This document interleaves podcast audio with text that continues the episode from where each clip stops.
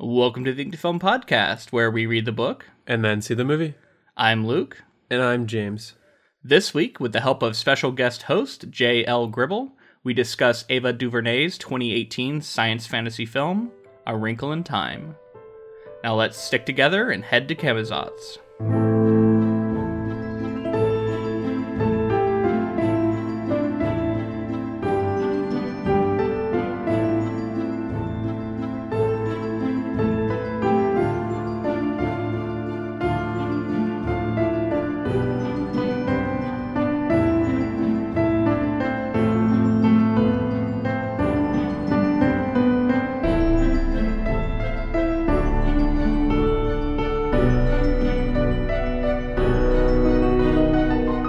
Right, guys, we saw A Wrinkle in Time, and I think we all probably have some thoughts on it, but we also want to introduce our special guest. Yeah, I'd like to welcome J.L. Gribble to the show. J.L. writes the urban fantasy slash alternate history series Steel Empires, which includes Steel Victory, Steel Magic, Steel Blood, and the upcoming Steel Time. She also blogs about books and movies for speculativechic.com. Well, welcome to the show, JL. Hi, thanks for having me. Yeah, thanks for coming on. Definitely.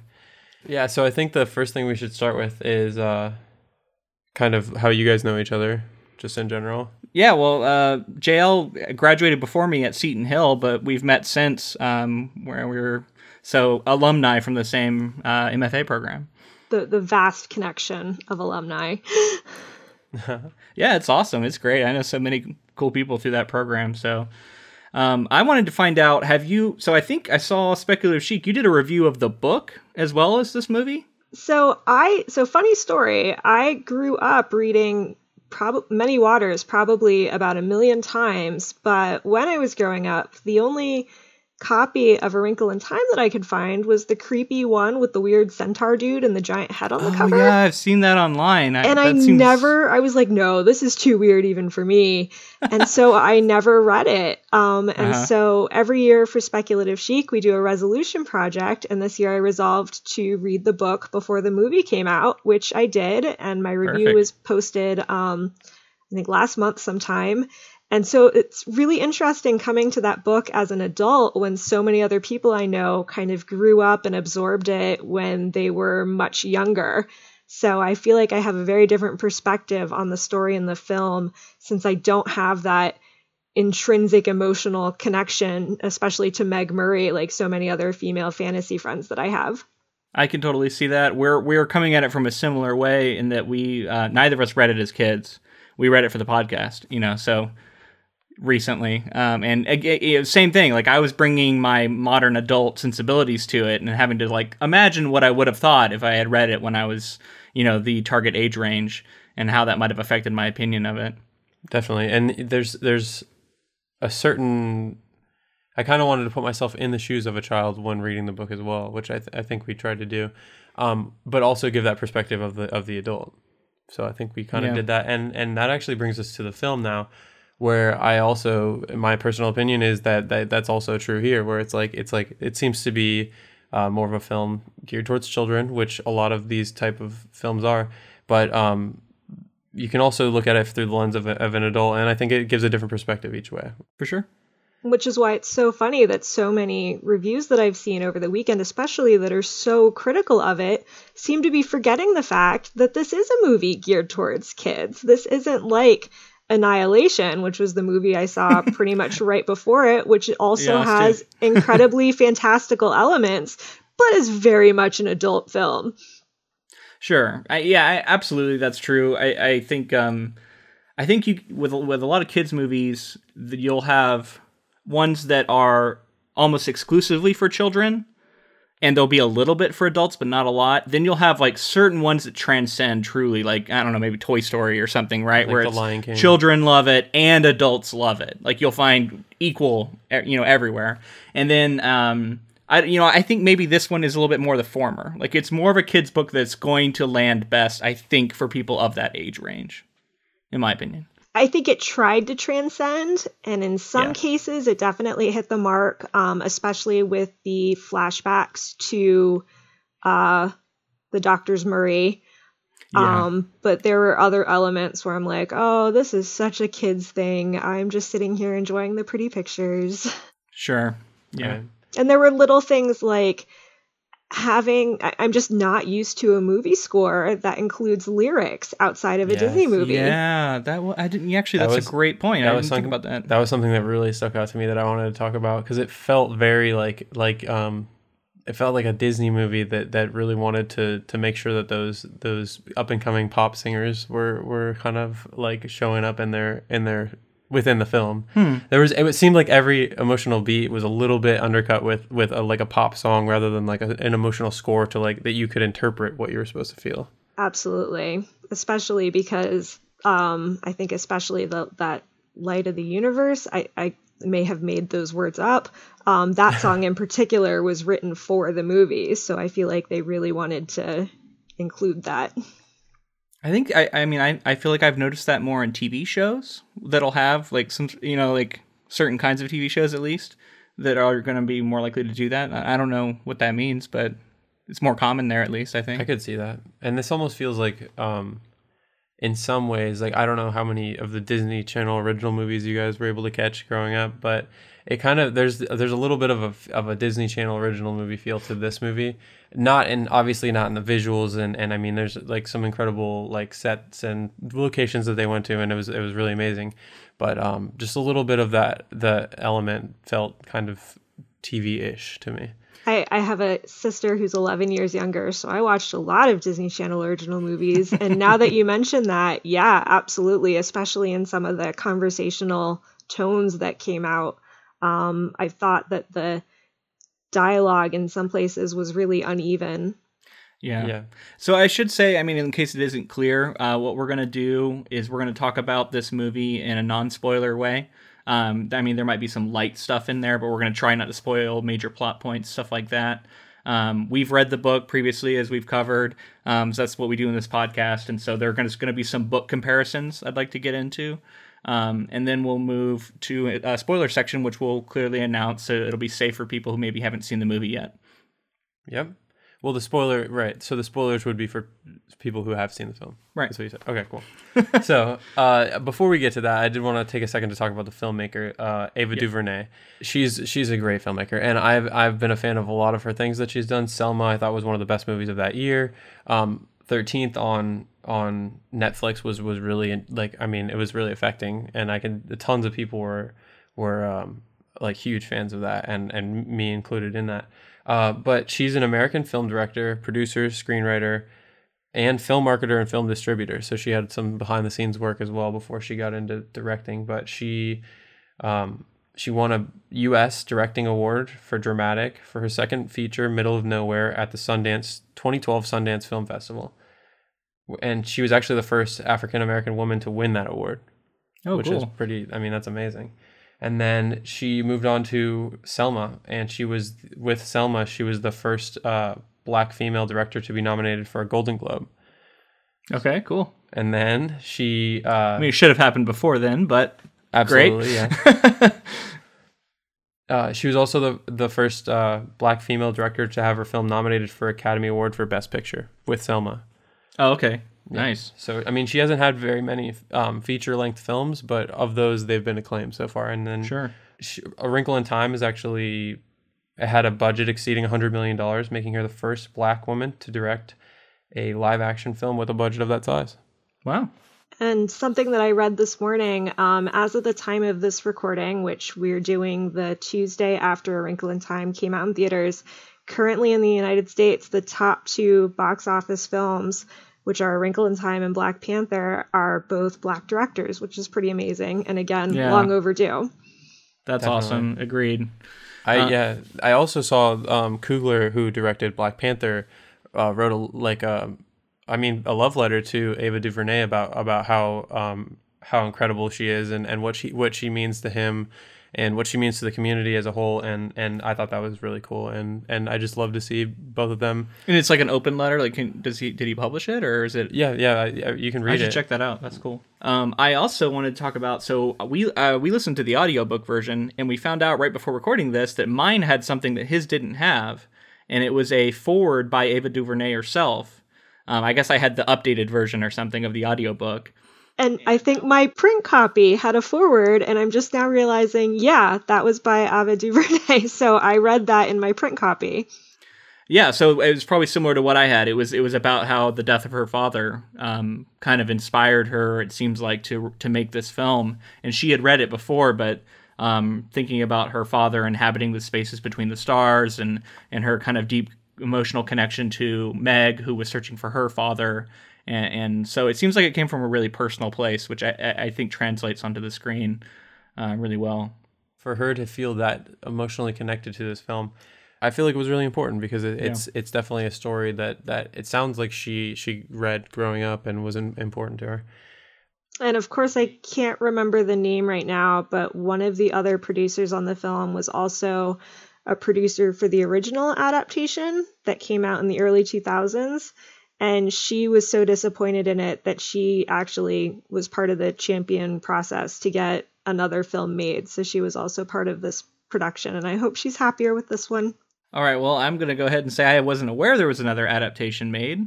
Um, I don't know how we missed that in our research, or maybe you knew about it and well, I didn't. Yeah, I did know about you it. Did? it was, okay, I, I, just missed that somehow. I believe it was a TV adaptation, right? Yeah, it was, it was a TV. Yeah. It was a TV adaptation, and apparently it was fairly awful. Um, when I was putting together the film review for Speculative Chic, I found I came across some images for it, and oh. it, it was it looked very TV. Yeah, well, I mean, the visuals are just so awesome in this film. Like, yeah, if you take away that, like, I can imagine you replace it with TV budget. It's not gonna, it's not gonna hold up very well. Yeah. Well, I mean, I think this is a good point for us to jump into our non-spoiler thoughts, kind of condense yeah. them, and and give our overall thoughts on on what we thought of A Wrinkle in Time. So, did you want to start, JL? Sure. Um, I think again we brief we briefly touched on this that it is definitely a kids movie that adults can certainly enjoy as long as they remember that this is not a film that was created for them. However much right. they may have fallen in love with the book, however many years ago when they were when they were young women or young men. Um, mm-hmm. Though for me, uh, for a lot of my friends, it was they wanted to be Meg or they identified strongly with Meg. And I, I, I kind of feel bad that I missed that now, even though I found my heroes in other books.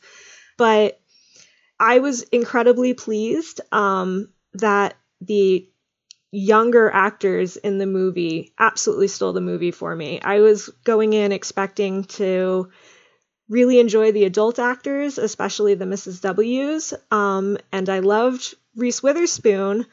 Um, Oprah was kind of meh for me, but Meg and Cal, and especially Charles Wallace, absolutely stole the show for me, and I was really pleased by that. So I agree with you. Uh, I I ended up being even through the through the lens of of thinking of how I would have reacted to this as a child. I think I would have enjoyed it more as, as a child, and I, I think yeah. that goes with along with everything that we're saying here. So I am pretty mixed on it. Um, I kind of was expecting with a really strong filmmaker's voice like Ava DuVernay to, for her to bring something really original and something unique to make this like a Disney classic. I was kind of expecting something like to that would transcend that that whether you're a child or an adult, you you'll love this film. So um and I don't I don't I don't fault her for for something, you know what I mean? Making a movie's tough and there's a lot of things that go into it. I don't think that that just because this didn't end up, you know, I, I I'm an I'm an adult, I'm a grown adult, so um take what I say with a grain of salt because we're we're not children and we're we're not going to be able to like say exactly how we would have felt at that age. Hmm. But uh, yeah, I felt that that there was a little bit of um, her. I feel like there was a little bit of broadening of the ideas and things that were going on in it that that led to this film feeling um, less of an Ava film and more of a Disney film. Okay. And um, but that's just my own personal take on it. What do you think? Sure, man. I um it's interesting because I mean I'm going to disagree a little bit, and it's it's all subjective, you know. Um, so we're it's it's clear that all three of us had kind of different takes and you know different reactions to certain things. Um, I agree that like I uh, Meg in particular was my child actor standout. Um, I thought she carried the film and did a great job in every scene. I was really impressed with that actress. But yeah, Charles Wallace was more uneven for me. Uh, I, I, think I can see s- scenes where he shined, um, but without getting into spoilers, uh, there were some particular scenes in the in the back half of the movie that I started to have some friction with his performance. And like it's so hard to say that about like a 5-year-old kid too though, you know what I mean? Like it's what like I don't know, it's a lot of heavy lifting to ask. Um, but like clearly some people maybe didn't, you know I mean, didn't have a problem with it. So that's my subjective reading of it. Um, overall, I, I mean just to like back out a little bit of about the film, um, it seemed like there was a real attempt to make it a very direct adaptation. You know, like there was a few, like some of the stuff uh, with the seer, you know, without spoiling it, uh, there was a few things that were pretty different. But for the most part, like having read this book right before I saw the movie, I was like, wow, there's a lot of the same beats, a lot of the same story elements weren't changed. Until they were, especially Until in the were. last half, which is where Right. Charles Wallace started to fall apart for you. So Yeah. maybe it was the overall the the significant changes in the ending, which uh, it it stayed true to the thematic elements of the book, but I was a little disappointed with some of the changes that were made. I was really thrilled with some of the other changes that were made though. So Yeah, and it's funny because like it's it's not like eh, eh, there were times where it stuck very close to the to the um to the book early on that I did wish they had changed some stuff too. So I am I'm not necessarily like they should have been even more to the book. Um, it just you know every scene and every choice you have to come down on whether or not it was the right decision to stick with the book, and that's going to be subjective. Um, and you know I once again I don't have this beloved. I don't have this like reverence for the book that someone who grew up with it's going to have. So there's going to be a difference there too. Oh, okay. So this is something I definitely want to talk about. Wonder Woman, Black Panther, and now this movie have all hit me in an emotional way that you know, and as a white man, I feel like it's going to be less for me than other people, but like it like socially, it feels so important to see a movie like this and to see in this in this film a mixed race family that is so loving and so supportive of each other. And um, to see that unit and to see that portrayed and that the and you know centered in this movie um, i thought was really powerful. And i definitely want to like anything else i say about it like that's more important than a lot of it. You know what i mean? And we're getting millions of children who are going to grow up seeing this. And just putting that out into the world is just such a i think a positive fo- thing. And if you want to connect that to the light versus the darkness and you know there was one really good thing that oprah has where she talks about that i guess i won't say too much about it because i don't want to spoil it but um, at the heart of this movie if you take that to you know if you in like a meta level and think about the film itself as a force of this light and goodness and um, i think that really like no matter what i say about it that really struck home and and that i really loved that about it Yeah, I just I wanted to agree with you about that. Um, something else that I wanted to say is that the like I feel like these are important films to be being made because Yeah. we're talking about films that, like you said, will reach the masses. That all of these people will see, and it will begin to, you know, it will begin to make these like it will begin to make children grow up differently than the generation before and the generation before that.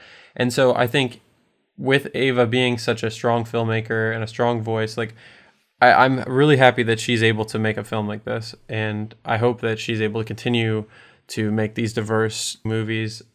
Oh, there was one more thing that I wanted to mention. I almost feel like there was an active choice that was made, and I think it may have been on her part that there were there, the things that were going on in the book that made it more of a child's book that I think we talked about in the episode was was the fact that a lot of the messages, a lot of the things to learn from the movie were on the nose.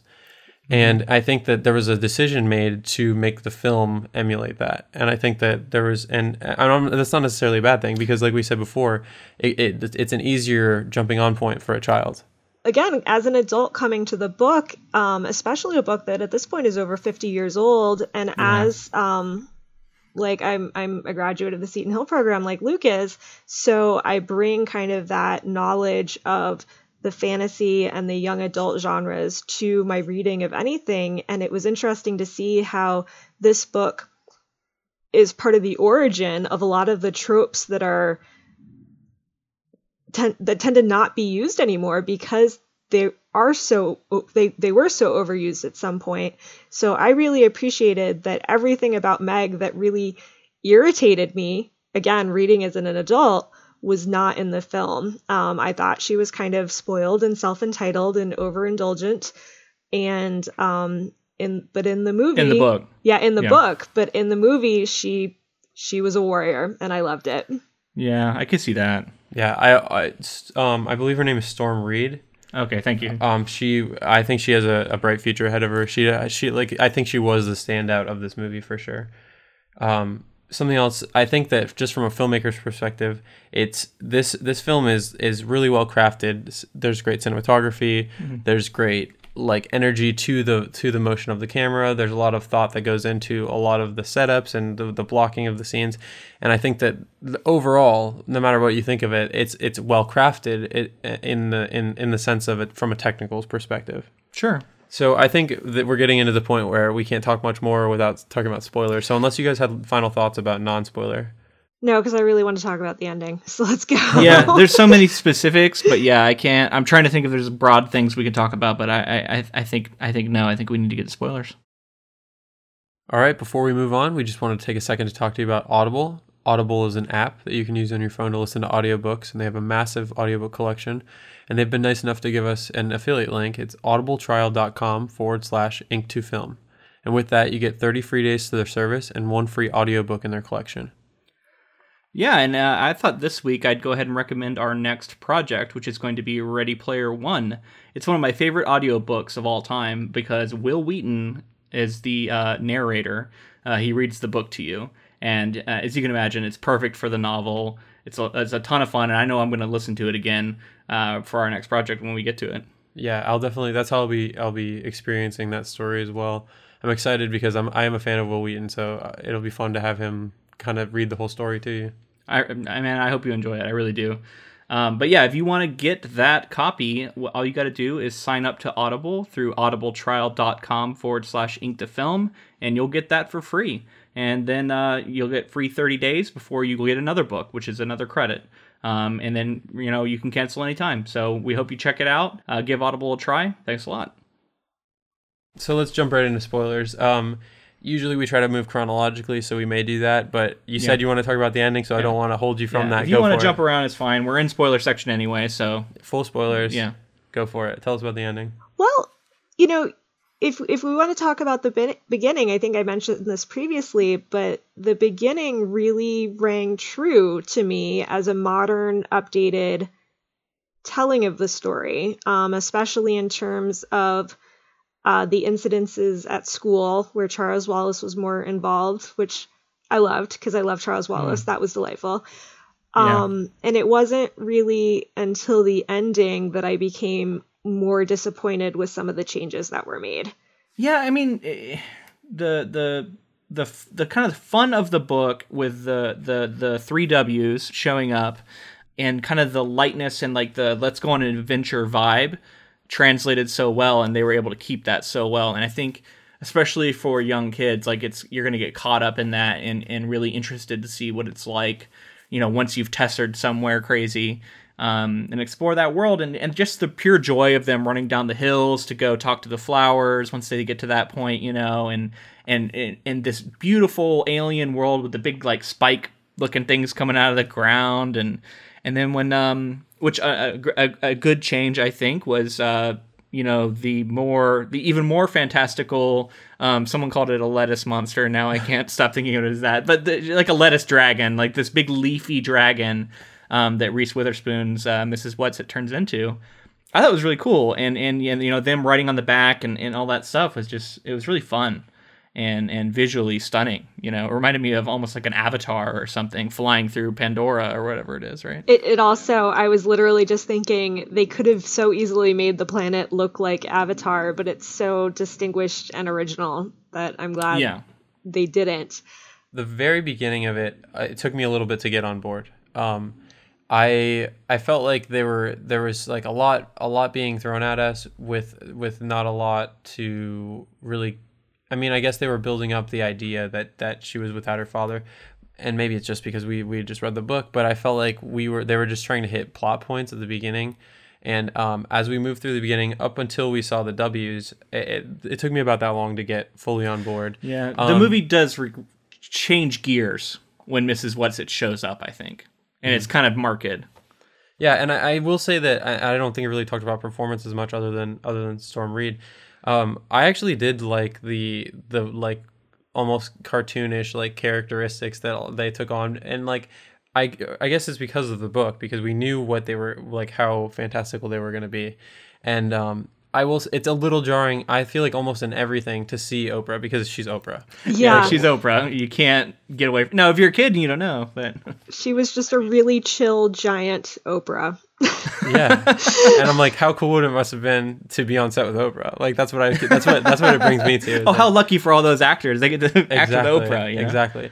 And then Reese Witherspoon, I thought I think Reese Witherspoon's in this like renaissance for herself right now with with Ah. Big Little Lies and and like some of the, and uh, Wild she did recently. Mm-hmm. Um, like she kind of went away for a little while and she's back and and I think she's great and everything that I've seen her in recently. And this is no exception. I thought she was like fun and uh, she she was a little more uh, than I expected from the book.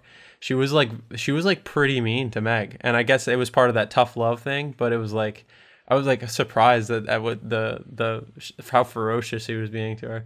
Mindy's character is is uh, really interesting too because uh, the quotes were there, and like there were a couple of them that were like kind of just like okay, I can see why they were trying to do that. You know, like the the Chris Tucker, damn, like like uh when when she did that, I was like okay, okay, I can see why you would do that for an updated version, but it was like it hit me a little cheese ball, like it. Yeah, I was gonna say she she was probably my least favorite of the three.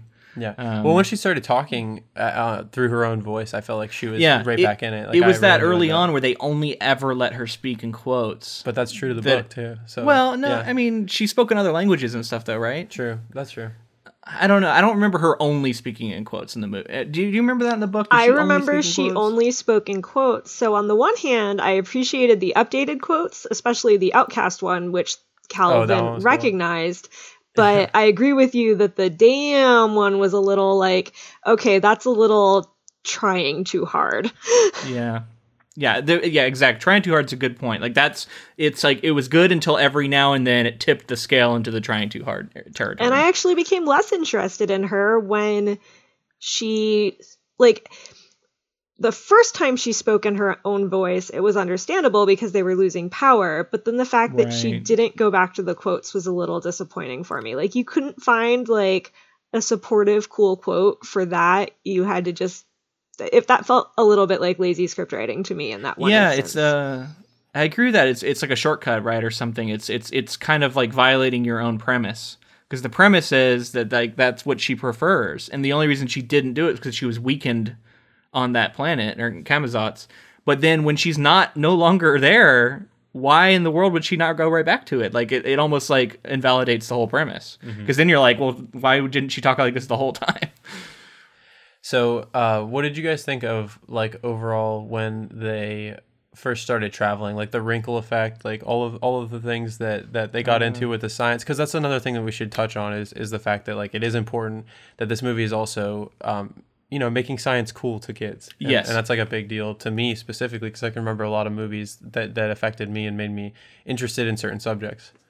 I was really bummed that they cut the scene from the trailers about her explaining like the whole concept of tessering. But on the mm-hmm. other hand, I think the visual representation of Meg tessering the first few times and finding it incredibly painful versus when she finally is true to herself and tessers at the end, I thought that those visual distinctions were very well done because it translated um, what was happening very clearly. when we did our book episode, we talked about how um, uh, Madeleine L'Engle uh, faced a lot, a huge backlash for this novel when she when she first put it out, and it was banned several times. And she got a backlash from both people who were extremely religious, who thought it was too new age and too science heavy, and then also from the science community. Some people thought it was too religious, too Christian. Um, and I think this movie's like right in that same vein, right? Because um, once again, I'm someone who's extremely scientific and not very religious at all. So sometimes I would be like resistant to certain things, but you know, I'm able to objectively think about like that's what this book is, you know, and and so I was glad that it's I guess it stayed true to that. Like it it blends science and, and religion. You can't really look at this movie and say it's all about science because it's not. There's a very strong element of it that's kind of spiritual and, and faith based. I think. Uh, at least that was my read of it. I tend to not enjoy science fantasy books very much, but this was an excellent representation of what science fantasy should be. Yeah, I thought, and I was also really glad that they showed the like, the but with both parents being scientists and showing like, like all all of that side of it, where they had researched and figured out the love, which I feel like in the book it wasn't as much, uh, like they didn't come out and say like love is is how you tesser. Like, right? Yeah, So I, a- I think that was a change. so that Or was it a, seemed to, to be to me. that was a change, and like I I get why they did it. Um, it's kind of like shorthand for for everything they were trying to say. The distance between two points is connected by love, this unforeseen. They were tr- kind of, you know what I mean, when when he was Yeah, when the right. father When they was give the- explaining it. When yeah, when he gives the the little speech in front of the like room of people who laugh at him. So I like I kind of I agree with you because I didn't even think about the fact that there was a like that clip in the trailer where where they did the actual science more scientific look at it, and I, it's kind of a bummer that they they missed out on doing that. I, I'm not familiar with that part from the trailer. I must have, I don't know, blacked out at that part or something. um, It's when she's holding the string and the ant crawling across the string, but then she brings the two ends of the string together, which is a really awesome representation of what like wormhole theory is. So, yeah. It's almost straight out of the book as well. It's that that diagram that was in the book. yep. Yeah, I I think in the book it's like her dress or something. I think they fold her, she folds her dress and stuff. But yeah, it is explained in that way, for sure. So the next thing they did after they after they like fly on on the lettuce Yeah, creature was they they get to Zach Galifianakis, the seer, right? Isn't right that they go next? to the seer yes yeah, and, and um, I, I well actually I want to I want to ask I want to ask JL. So what what did you think of Zach Galifianakis in this mo- in this movie? I I loved him. um, I didn't really get why he was called the happy medium in the book, so I got it in the movie. So that was a lot Mm. of fun. And then just the added bonus of the quirky little relationship that he had with Mrs. Whatsit was really cute. I completely agree with that. I thought he was. I mean, like, he was a a high point in the movie for me for sure. I think he provided some needed levity to it with his. um I mean, and I'm I'm kind of bummed because it was in the trailer, and so that movie was that part was kind of spoiled. But when he says, "Do I look like someone who's joking?" or something like that, and he's doing the like funny hand motions and all this stuff, like that was a really funny moment, and like it would have been a laugh out loud moment if I hadn't already seen it in the trailer. I think so. You know that well, you know that's the eternal problem with marketing, right? You have to end up spoiling some things. But yeah, I, I think he was great, and and I'm not a huge Zach Galifianakis fan, but I think in this movie he was really good. Like he was really funny. He, uh, I definitely agree that he was a high point. The, he, I just love that he was like this chill, like like like you said, like the happy medium. Mm-hmm. He really, I don't know. I like when I heard that he was in this, I was just like, that doesn't seem like it's gonna fit, but he, he definitely did. I agree. I had my eyebrow like up about that. I'm like, oh, really? Zach Galifianakis is gonna be doing his thing in this movie? But he was good. He was funny.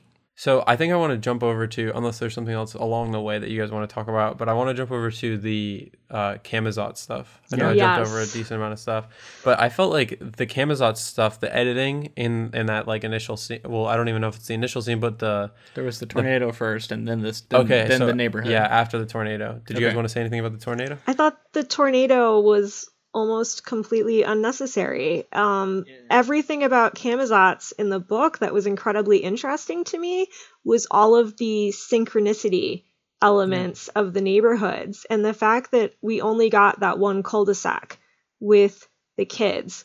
Um, and a standout moment for the book for me was the kid who was not bouncing the ball and the mom kind of like pulls him inside. And I was looking forward to that. And I was looking forward to their travel through the creepy city. But then suddenly we're on like this weird beach.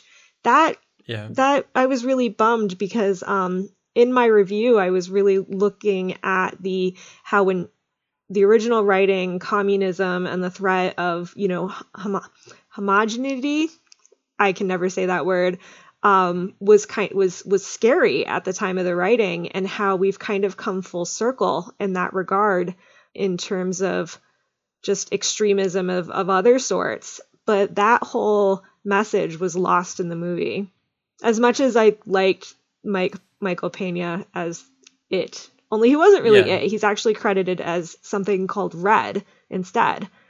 Hmm. Well, there's the man with red, right? The guy who sees red with the the in the book. thing You above him. Yeah. Yeah. He so I think he was supposed to be something of that, but I think Michael Pena is like everything I've also seen him in recently. He's been great in. Like he's just like he uh, like in Ant Man. Oh yes, he was he my favorite totally part of Ant Man. Yeah. Uh, so yeah, just riffing on what you were saying, JL. Uh, yeah, it, I think the Camazotz stuff. I had to view it through the prism of the book because it is one of my favorite parts of the book, and so because of that, some of the changes I think were going to be jarring to me because I agree, and and, and it seems to me that if you're a kid watching this movie, you don't feel that there are a bunch of people who are trapped in the darkness or it and being manipulated.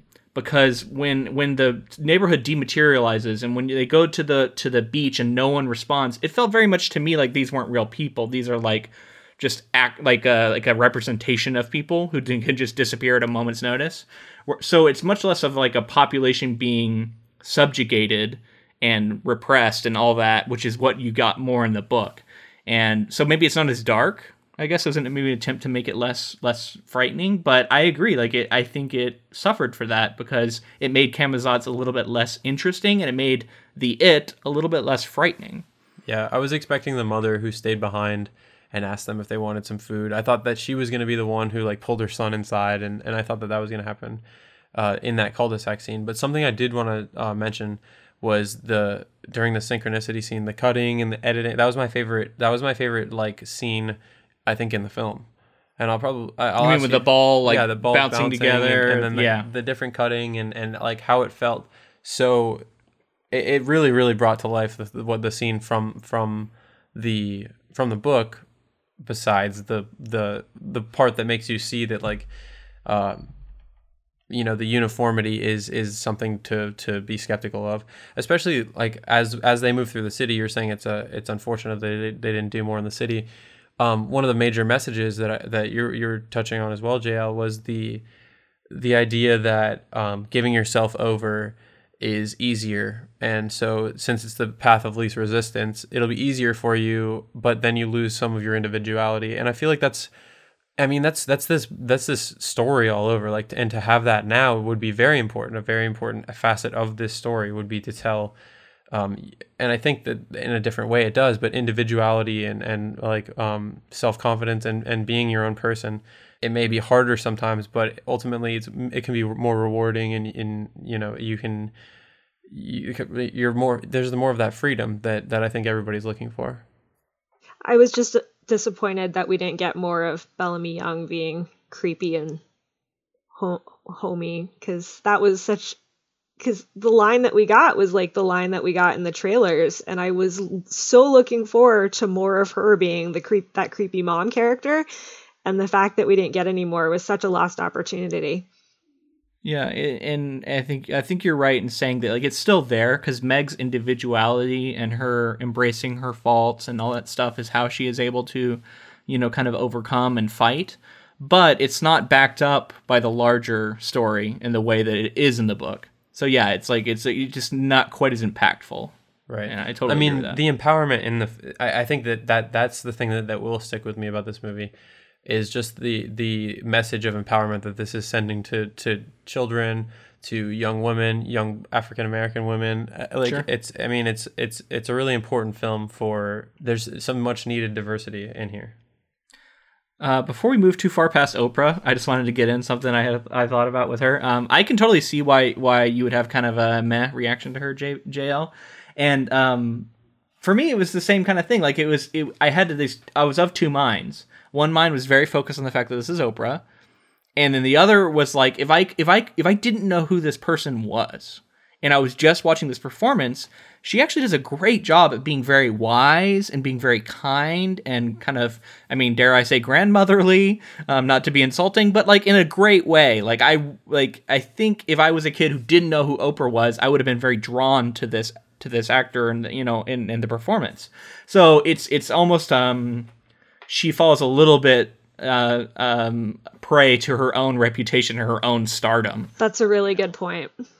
I think she oozes. She just oozes that like, like y- even if you were a child and didn't know who that was, yeah, that's an important person. Right. You know what I mean? Like you, the, she oozes like a magnetism that mm-hmm. like everybody knows that like like that's she's obviously. And how great! Like I love that decision to make her really giant. Yeah. Too, because that made her like that also added to that, right? Like she was very different because she was giant, and the other two were like very like oh, you know, like. Well, and I think that was a, there was a great opportunity in there for for Oprah to to and I as I've said before in, in the, the book and in the in the film, um, some of the some of the messages are on the nose, but it's easier for a child to, to get on board. But Right. there was there was something mentioned about size, and and sh- sh- um, I think Reese Witherspoon's character said something about how large she was, and then Oprah came back with a great comeback about how like is there a certain size that's you know do you know what I'm talking about? And I think that I was Yeah. supposed to be about What's the right size or something right like right that something like that. said, So it's just like I think that that's a great come on. I mean like that's like a that, that's a perfect use of of like an Oprah empowerment moment. You know what I mean? Because there is no you know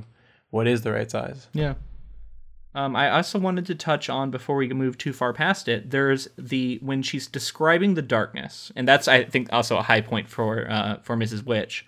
Um, and sh- and they're doing the cuts to show the different people who've been affected by the darkness. Um, I loved part- the particular standout for me was the bully Yes. and see and looking at the bully with empathy and seeing her obsession with her own body image and how that's been probably driven into her by her parents and how that informs how she behaves and how she lashes out and whenever you can set up a bully who you detest which you definitely do this this girl at the start you're like oh she's so terrible you know and like i love that you can then turn around and show empathy for that character i think it's a really smart decision and and the high point of that kind of string of of uh, showing what the darkness is for me. I want to disagree with you about one thing, though. I don't think that it was her parents. Um, if you remember back to the very beginning when Meg is in school and sh- she turns around um, after she sees the note in her locker and she sees the bully and all of the bully's cohorts, um, all of those girls are tall and skinny, and even the camera angle was kind of lower from Meg's perspective. So all these tall, skinny girls are looming over her. So I think it's it's more of societal conditioning. Yeah. Um, and since we never meet her parents, I, I think it's more just that clique of girls is probably very image obsessed. Um, these are the girls who want to be cheerleaders in high school, and so that's probably what's driving that a little bit more. I agree. With, I I think you're right. I think I just As a, as a young, well, you guys were never young women in high school, Yeah. and I was. well, and, and like if it had been more about you know being athletic and, and powerful, maybe I would have picked up on that because I you know I, you face different expectations as young young boys, and and you know the star athletes tend to be the one that you look up to physically and say, oh, I wish I looked like that. So I, I I agree. You're right. I think that's probably what's pushing it. I think there is a you know there is situations that exist where parents do force it, but I think the story that this film is telling is what you're saying. I agree. because that that shot in the beginning of of her looking up at the girls like I can still see that so clearly in my head because that was me in in middle school you know looking up at the tall pretty popular girls so that definitely struck me Yeah, and that's gonna. I, I mean, that's gotta. I, I think so many young girls who see this movie are gonna connect with that. and they were all know- white or I, I mean there was a little bit of of asian features in the bully Yeah. character but none of them were black either um Right. So you're saying there's a racial component there. yeah probably a little bit All right. So Yeah, sorry, so- I'm distracting from uh, us talking about uh, the end. You know, the the final sequence. Yeah, let's definitely. Let's get back to end. that. Yeah. So I guess we'll go from the point that that Meg meets up with her father. So they test her out without Charles Wallace, and uh, they use that moment to create tension between Meg and her father, and it's kind of all that pent up emotion from her father not being around. And then they're on this very interesting planet that is, I think, for you, because specifically you had mentioned uh, the dull planet that they go to with the creatures In the book. it was a highlight so and and that ended up not not being in it and i felt like the way that they did that scene where they were going to test her out but then she didn't want to um it was a little confusing and i felt Yeah. like it it kind of lost some of its steam there and and you didn't really feel as much of the tension between the the a lot of the stuff on Camazotz was pretty confusing, and Mm-hmm. I and I wonder if children would be confused by it or if they would just go along. Um, but I found it confusing as an adult, you know, who had read the book. You know, I was not very married to the Aunt Beast scenes. Um, I thought that that part of the ending dragged on a bit. Um, I, but though there are people on the internet who are like, Aunt Beast isn't in it, I'm not going to go see it at all then. Um, Yeah. So I- think it worked for me in terms of how the story transitioned. Um, even if it was jarring as someone who had just read the book, that it didn't go in that direction as I kind of inherently expected. So parts of that part of the ending, that change to the ending, I was totally okay with. Though I would have been really curious to see how that would have been portrayed on film. You know, it's funny because you, yeah, you know, you said that like you do, you're right. That was something I liked in the book, but I kind of Oh, didn't really? think it was going to work that great in the movie. So I, I honestly, I, I was down with them not doing it. Okay. Um, I, I it, it's something that I think works better in a book, you know, and a very visual storytelling of a film. It's not going to land the same way. So I was kind of okay with them. But I, but beyond that, when you're talking about things being confusing in that la- last bit, I agree. Um, I was a little bit confused at certain things and just like orienting myself and understanding because they call Camazotz like a planet several times, but then they're in like a space that seems not very planet like to me. Um, so yeah, it's, it's just I, I had a little bit of confusion about where I was, I guess, other than being around some darkness and a brain like structure. I actually am surprised that they kind of did the brain at the end. I, I'm kind of skipping ahead. First of all, I wanted to ask you guys about Chris Pine. What did you think about? Oh yeah, sorry, portrayal Chris and his character? Pine. I'll, I'll let JL start on this one. Uh, I'm a total Chris Pine fangirl. I love him as Captain Kirk, so I'm probably not an objective response to that. though, though I will say, um, I totally thought that his beard was dyed, and then I saw pictures of him recently, and I'm like, oh no, he actually is going gray. Oh wow. Yeah. Yeah, I mean, I, honestly, I really liked his performance, and, and I'm not a uh, you know Chris Pine fanboy. Uh, I I have seen things where I liked him, and I've seen things where I thought he was okay.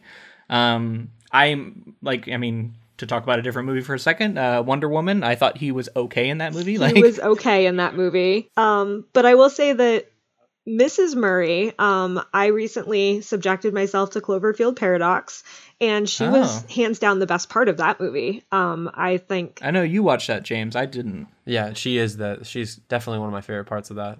yeah, so I'm excited to see her in more stuff because I think that she, you know, along with Storm Reed, she's older, but I think she's definitely breaking into more mainstream things, and I'm excited to see where her career takes her as well. And I'm absolutely not going to try to pronounce her name because I will butcher it. Yeah, it's tough to say. Fair enough. Um, and yeah, just to I, I think to, to to round out my thoughts on on the the parents in general, I think both of them were great. Um, I think Chris Pine did not phone it in for this movie at all. He was no, and he, was could there. have. He, could have. Yeah, he could have, but he didn't. He was he took those scenes seriously. Yeah, And Well, I, I- think his relationship with his daughter is so integral to the movie Mm-hmm. That if he hadn't, it would have hurt the movie really bad. Well, and I- he and I thought he did good. Did yeah. a good I job. actually really their their chemistry and their their Mm. relationship was one of my favorite parts of the movie. Between but and they didn't have very many scenes together, but Right. they were powerful. Like I I felt, and that was uh when when Storm Reed really like I think she really showed up in in those scenes, and that's where I where I really was sold on the fact that like she's definitely going to go on to do some great stuff. Hmm. Um, just to just for a note, I think the way that I've heard people say it before, so I don't know if it's if it's true or not, but it's Gugu Mbatha-Raw. Okay, for that the sounds mother's like it would be right. But it's I mean that's a tough name to say. right, you're out on a limb. I'm out on a limb. it's not Somebody tell, out there. somebody message me and tell me I'm wrong, please. Um, so I just want to open it up now for JL because you have said several times that you had a lot of problems with some of the changes that were made in the end, and I just want to hear you talk about that. So I I oh god, where to even start? Okay, so on the one hand, I wanted to see them face it. On the other hand, I think that Charles Wallace kind of losing himself to it and Meg having to bring him back with the power of love. And that sounds so cheesy, but they made it work and it was incredibly effective. And I didn't think it was cheesy when I was sitting there. I was like, my heart was aching for them and I, I wanted her to have her little brother back. Um, I think that one of the changes that they made to the film where having Charles Wallace be adopted actually enhanced that those moments at the end because this kid doesn't know his father. I mean, he's he's a young child, but I think that it kind of latched on to the fact that this to him, daddy is just this like nebulous figure who's never been in his life and that really made um his his uh conflict with Meg more powerful to me. Yeah, I think you're absolutely right, and I can't believe I didn't mention that earlier. But I also love the change of having him be adopted, and that uh, that goes right into that social message. For, so it's not only a mixed race family, but it's also one that has an adopted child that they welcome into their home and is so loved by everybody. And and and it's just I don't know. That's just such a wonderful message to put out there. And um, I, I so I completely agree on that. I think for me, and, it, and this is a very subjective thing, um, a lot of the Charles Wallace stuff that didn't land for me was when he was kind of possessed by it, and I felt like there in in the book he says a lot of creepy things like you know the way he talks to his sister hello dear sister and it's very different than how he normally speaks and all this stuff and they kind of went that creepy route whereas i, I just remember him shouting a lot yeah he was just kind of shouty and and and, and, and a five-year-old shouting is something that i struggle to take seriously you know what i mean? Because in real life you just kind of go either it's annoying or it's laughable but it, it's a five-year-old shouting and he's so cute that even when he's shouting, I'm just like, oh, look how cute he is. You and know what I mean? Like, and then he's throwing Meg like against weird stone outcroppings, and you're like, oh, yeah. he's a shouty five year old with you know with telekinesis. So is he? Right. So it, it, was possession, but it wasn't like creepy exorcist possession. It was yeah. fake movie possession. Yeah. It, it, so I don't know what could have been done. the, the actor, I think, was really good at being cute and likable in a precocious Charles Wallace way, and that's why he was cast. You know right. what I mean? Like that's what the character is. He kind of nailed all the all the like wise beyond his years stuff. Yeah. Like he, I think he did a really good job dur- all, during all of that and yeah. being like, and just being like, "Let's go, kids!" Like, dude, you were like basically a toddler, but it's yeah. just adorable when he says it, and I loved it. Mm-hmm. Yeah, and it's just you, I mean he's he clearly excelled at that, mm-hmm. and then you take him and you you try and do this turn, and that's just really tough. That's tough mm-hmm. to ask, um, and it's tough for a cute kid like that to like. Um, maybe there could have been something done with CGI other than just kind of the crack of lightning that was kind of on his face, but something to make him look less cute and I don't know, like yeah, recognizable. He was still kind of cute. Yeah, and I think that maybe is what was affecting me. Like, I just couldn't get past that he was this little five year old kind of having a tantrum and, and still looking cute as hell. So, mm-hmm. so okay, I think a character and something that we haven't even talked about that we should is Calvin in the love story. Oh yeah, yeah, and I I loved it because you see the reverse of that so much, where the girl just follows around the the boy hero and talks about how cute he is and how strong and powerful he is and to have that reversed um it was done so effectively and I loved it and I think that's that's so important for kids to see that it's not one-sided or that it doesn't have to always be the opposite. Yeah, I mean, yeah. I think that's perfectly said. Um, I, I think if we're gonna, if I was gonna break it down to a crass book comparison, um, I, I thought it worked better in the film. I think uh, I had some issues with the Calvin character in the book. Um, I, I thought there were times that he said things that maybe weren't creepy in the 60s, but in, in a, to a modern reader struck me as kind of creepy and like the way he was kind of um, very forward with Meg at certain times, and just certain things that didn't strike me well in the book. And I thought they cleaned up a lot of that for the movie, especially since in the book he's twelve and sh- or she's twelve and he's like fifteen or sixteen. Oh yeah, you're right. And I that makes it that. even yeah. creepier. Um, yes. So they it was much more effective in the movie, and they definitely took out some of the creepiness while retaining the the important elements of it. I definitely agree with what you guys are saying. I think they did a good job of representing a you know a puppy love or a love at that age as well, mm. where it's like you you you can't compare this to something that's go, you know what I mean. Like they, I think it's a good representation of what it's like to be like into someone at that age, and it is funny that he has like this puppy love after her, and that's kind of that reversal, and I, I think that's really effective and again showing a younger generation that that things can be different. Things you know what i mean? Things don't have to be the yeah. way that they always have been. Yeah. Uh, or I, seemingly. I, yeah and it, i guess I, I, I have to uh, pick a little bit of nits here. And just uh, for me he he was a little bit boring. Um like i i was a little bit and it's it's, it's not really his fault because the character in the book is too. Um but i guess i was hoping that they would do a little more with him to make me like him more, but instead he he was just kind of a long. Yeah, especially mm. at the end because they make the big deal about his gift is diplomacy, and that's used a little bit more effectively in the book, and it was a little yes. lost in translation here in the film because he isn't super. I mean, some parts of him No. are creepy, but he wasn't quite as two dimensional in the books. Yeah, and and I think he just is kind of gone for the entire Camazotz like third act final part at least with the he's just not there, right? Yeah, he's Right. not. Well, it's just her and it's just Megan and uh, Charles Wallace. Well, and I mean I know that kind of happens in the book too, but they had had the other scene at the other planet, I guess. So there was more with Calvin in the book at the end of the book, whereas he just kind of disappears for the end of this movie. So I will say that there was one scene that I wanted to to kind of click with more, and I wanted to see how it struck you guys. But as she comes through the wrinkle at the end, there's like a fairly long sequence where she's like flo- floating with the ribbons and things flying around her and stuff, and just Yeah. like uh, for me, I, it didn't really work very well. Um, and I'll get into it. But what did what did you like? What was it supposed to represent, or what did you get out of that, or did did you just feel like that was just a moment to wrap up the film? Well, it was it was embodying and representing the fact that tessering was no longer painful for her. Um, previous tessering scenes, they'd done the the creepy thing where her face is like pressed up against fabric, um, which is a good representation representation of showing how tessering is like suffocating her, um, and now it's freeing. Um, I think it dragged on for maybe 30 seconds to even a minute or two too long and that's perhaps why it didn't click for you because you were like okay I got it. Let's let's move on. But again we're adults um I don't know how kids would have taken that. I guess that with that being said, I do appreciate it more for for that because I felt like what they were trying to say was was look at how magical this journey had been and like like the the idea of it being painful and then her kind of coming into her own and accepting things and um being more confident and and approaching the wrinkle on her own. Yeah, that is cool, but I do think it went a little long as well. Yeah, I mean, I think you've covered it. Yeah.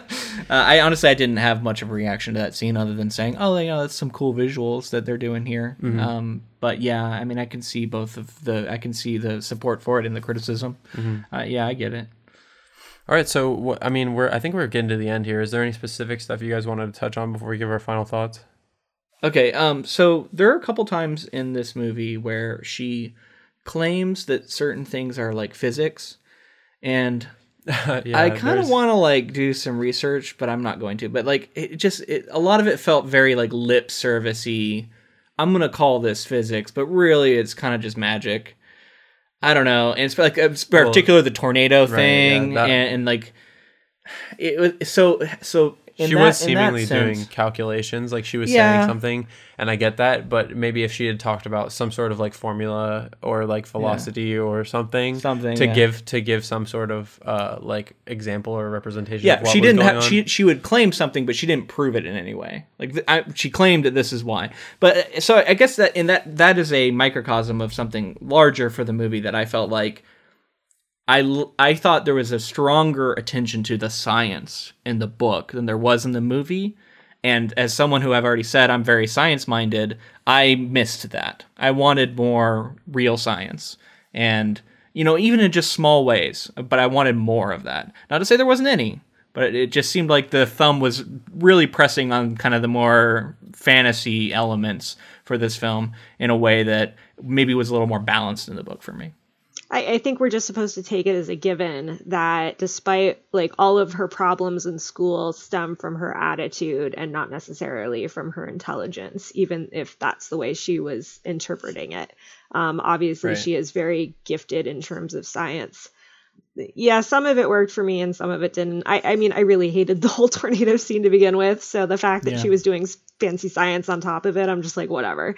yeah and i mean we have we, we should give the benefit of the doubt as well because it is a kids movie and i'm sure there's there's studio input there's you know this person that person this person there Test may there may have been there may have been something there that was just cut That's true. and that makes it more jarring But I can only react to what I exactly Exactly, to yeah. what I saw. That was my last little thing I had. my last. I gotta get in a couple little criticisms, but uh, I, I like I, I do want to highlight that how important I think this film is, right and and I, I think that's my main takeaway from it, and how glad I am that there are children seeing this. yeah, as a kids movie, I really enjoyed it. Um, I wish I'd gotten to see, you know, I, I don't necessarily wish that I'd read the book when I was younger, but I wish that I'd seen a movie like this when I was younger. so uh, i guess just wrapping up here did you guys have like a favorite part least favorite part Um, I was really happy that she was a lettuce monster instead of the creepy horse figure from the 1990s book covers. yeah, yeah, lettuce dragon. We'll say.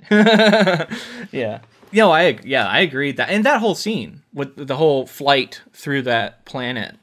And Yeah, she was- and then Meg like pushed off and s- said like, "Oh, you can you can kind of get some lift." that's another example of some Yeah. of the. It's well, like but I mean, like she does at least say the word lift and like say that, that's like and, a thing and that's that- what I mean. It was a lot of just like saying a word, and less of like explaining anything. yeah. So, but you know, like I said, I, pe- people will disagree. I'm sure. So So- that was just the way it struck me. All in all, I think my final thought. Well, before final thoughts, one more thing I think I feel like we should mention is Okay. Luke's wife Annalisa uh, also mentioned to me that she saw something on Twitter that I feel like is really worth mentioning. Oh, I know what you're Um, talking about. So, um, Chris Pine's character, the father in this situation, looks a lot like one of the puppets from Team America World Police. Yeah. So I don't Someone know, posted two pictures, like the picture of the puppet next to a picture of him in this movie. and I was like, it's amazing. I was completely blown away. And what's crazy is like while watching the movie, he, I was like, he looks familiar. Like I've seen him. I've seen Chris Pine a lot, but I was like, he looks like something I've seen before. And then that it clicked when she told me That's that. what it was. It totally was. yeah, we should. I'll re-retweet that. I saw the movie with uh, my husband and a friend of mine who is a longtime Navy veteran, and she was having so much fun watching this movie, and that that made my day. So Yeah, we had a few people. We didn't have many because we saw it kind of late. We saw it last night. Um, and we had a few. There were some people in the theater, and there were some people having a really great time. And oh yeah, that's ab- absolutely Yeah. true. There were people who were having a ball, and and I'm glad for it. You know. yeah, So I think for just to throw my final thoughts out there, and, um, I think ultimately this movie isn't for me, and I think that's most of most of what. what you I mean would it's not say. made for you? It's not exactly. It's not made for me, and ultimately, like I I think I kind of said it before, but it didn't really land totally completely for me. I think it's an important film. That's that I'm glad that it's made, um, and that's fine that it's you know it wasn't made for me. So I'm glad that it's out there for for other audience there members. are plenty of movies made for us. Exactly. yeah, this movie was made for 12 year old me, and I'm so glad that there are 12 year old me's out there who are getting to see it. Yeah, And I guess that's that's really all I can say as my final thought. Even though it wasn't for me, it it was it's for people a lot like me, and I could have used that, and I'm glad that girls today are getting it. Yeah, absolutely. Okay, so I mean, I guess that's it for uh, us talking about this movie. But I did want to talk to uh, JL. Um, can you tell us about uh, what maybe some upcoming projects you might have, or what you might have out right now? People could check out if they're interested in in finding out more about you, um, and especially on the writing side. And then we can talk about maybe the blog after. Um, sure. Uh, like Luke said at the beginning, I write urban fantasy and alternate history. So if you like A Wrinkle in Time and you like wacky adventures with a healthy dose of fantasy and a little bit of uh, hand wavy chemistry mixed in, um, please feel free to check out my Steel Empire series. They're for they're for people a little over, older than 12, um, but uh, Steel Victory is the first book. It's a standalone, um, but it continues with Steel Magic and Steel Blood. And this summer, uh, book four comes out, which is Steel Time, which is my time travel book that I'm really excited about. So, um, Oh, that's cool. honestly, people who grew up really enjoying A Wrinkle in Time might might find something that they like in my books as well. Yeah, if you have kids who who love this movie, maybe uh, you know when they turn thirteen, yeah, you know, give them four books for their birthday. Boom, all four. You know. I like this plan. Uh, yeah. So and so you also write for speculativechic.com. Um, can you tell us about like what kind of stuff you do there and what maybe what the what that blog is for people who might be interested in that? Um, Speculative Chic is uh, a blog uh, where speculative people talk about speculative things. Um, it started out primarily as a group of women, which is kind of where the speculative chic came in as kind of a riff on chic. Um, but we are open to everybody. We have male contributors as well. Um, my role in the blog is that I'm primarily the uh, film review editor. Um, so every Tuesday after a major release, um, as long as myself usually or other contributors have seen it, um, we do uh, reaction posts, uh, kind of rounding things up. So a little bit like we've done here for this podcast. Mhm. Um, so uh, today, the day that we're recording it, March 13th, um, our sound off post for A Wrinkle in Time went up, and you got my thoughts along with those of two other contributors. Um, but otherwise, the blog is book reviews, game reviews. We have uh, monthly columns about the role of women in the science fiction genre. So, geeky to intellectual and everything in between. So, speculativechic.com. I hope you guys check it out.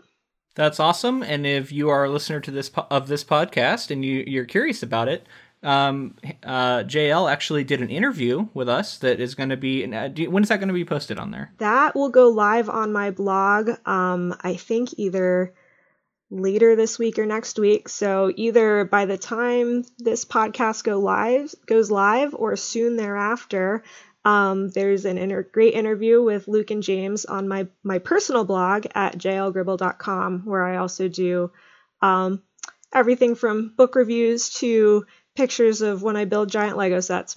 Nice. okay, perfect. I'm sure we will share that all over social media. So if you if you follow us on there, uh, you'll find it. Speaking of social media, how can people uh, connect with you online? Um, I'm on Facebook, uh, facebook.com slash jlgribblewriter, and on Twitter as Hannah Edits, H A N N A E D I T S. Cool. Go out and follow her. Yeah, absolutely. Thank you so much for coming on, JL. Thanks Yeah, for thank having so me. I really enjoyed talking about this movie with you guys. Absolutely, it was really great to have your perspective. Thanks so much for coming on, and uh, maybe in the future we'll we'll bring you back for for another project. I watch a lot of movies and I read a lot of books. That'd be great. That's perfect. That's perfect. All right, see ya. Bye. All right, that was our conversation with JL Gribble. Again, thank you so much for coming on. Yeah, absolutely. Thank you for coming on. Make sure to follow her on, you know, social media. Check out that blog. All of the things we talked about. Um, so yeah, we uh, if you've been following us on social media, you'll also know that we are doing a giveaway, or we did a giveaway for Ready Player One, and we want to go ahead and announce those winners. Uh, on Facebook, it was Sonia, and on Twitter, it was Chris. They both are going to get a book. Uh, we're going to mail it to them tomorrow, I think, or maybe later today. Yeah, We'll see. Um, congrats to them. Congratulations, guys. You won our first giveaway. Yeah, first giveaway. I thought it went really well. Um, we had a lot of traction there. Um, we, if you are bummed, maybe you didn't win or, or, or whatever, and you want to get in on the next one, um, we actually have some more Ready Player One swag. We're gonna we're gonna be uh, raffling out here. Yeah, it's really exciting. So look out for that on our social media. Yeah, we'll, we'll announce that soon, and you'll get all our details of how you can enter and get a shot at uh, at that. Um, oh, so I last week I mentioned that I had a short story come out in Metaphorosis magazine, um, and I realized I didn't say the name of it. So I want to go ahead and say it is called Always Dawn to Forever Night. Um, it is a story about a young girl who travels through kind of a fantasy land where every place she goes uh, is locked into a certain time of day. Um, and it's, so it's a kind of a travel story, but it also a deeply symbolic one for me that I um, really enjoyed and I'm really proud of. So I hopefully you guys can go check that out. Metaphorosis magazine. You can read it for free. So hope you check that out. Definitely. Also, if you wanted to find us on social media, we're Ink to Film on Facebook, Twitter, Instagram. Uh, we're pretty active on there, and we again we're going to be doing another giveaway here soon. So definitely follow us on those pages. Absolutely. And uh, James is in Portland right now, so I've been posting some some photos of us actually together, which has been really cool. It's first time in Portland, so Yeah, it's been amazing. It's really oh my god, like the mountains and everything. So much fun in the city too. So much to do. I'm glad you're enjoying it. So, uh, yeah, if you have any other feedback for us, you want to you want to talk to us about what you thought about A Wrinkle in Time. Uh, we do want to know. We want to know if you thought we got something wrong, if you thought we got something right. Either way, you can write into us, um, and you're going to do that at ink2film at gmail.com. And uh, yeah, we'd love to hear from you. Definitely, and make sure to subscribe to our wherever you get your podcast. Make sure to subscribe, whether it's iTunes, Spotify. We've been doing pretty well recently. Yeah, Spotify. You can follow on Spotify. Follow on Spotify, and uh, make sure to rate and review because that really does help out the podcast. Absolutely, and tell somebody about it. You know, if you know somebody you think, if you enjoy it and you think, oh, this, you know, so and so would probably really like this, you know, do us a favor, tell them about it. Yeah. That's word of mouth is the best way to spread the word. So Absolutely. um, that would be a huge help for us. All right, and lastly, again, we just want to say thank you to JL for coming on. It was a lot of fun. Yeah, and I, we'd also like to thank Audible for giving us an affiliate link. It's audibletrial.com forward slash ink to film. You go to that and you can get uh you can sign up using that and you'll get a free book and free 30 days. Definitely. And also thank you to Ross Bogdan for the use of our intro and outro music. All right, I think that's everything. That's going to be a wrap on A Wrinkle in Time. Our next project, Ready Player One, I am so excited to get to. Uh, we hope you come along and join us for that next project. Yeah, I can't wait. I'm going to start the audiobook read by Wil Wheaton on the plane back from Portland. So I'm looking forward to it. All right, and uh, until next episode, I'm Luke. And I'm James. Bye.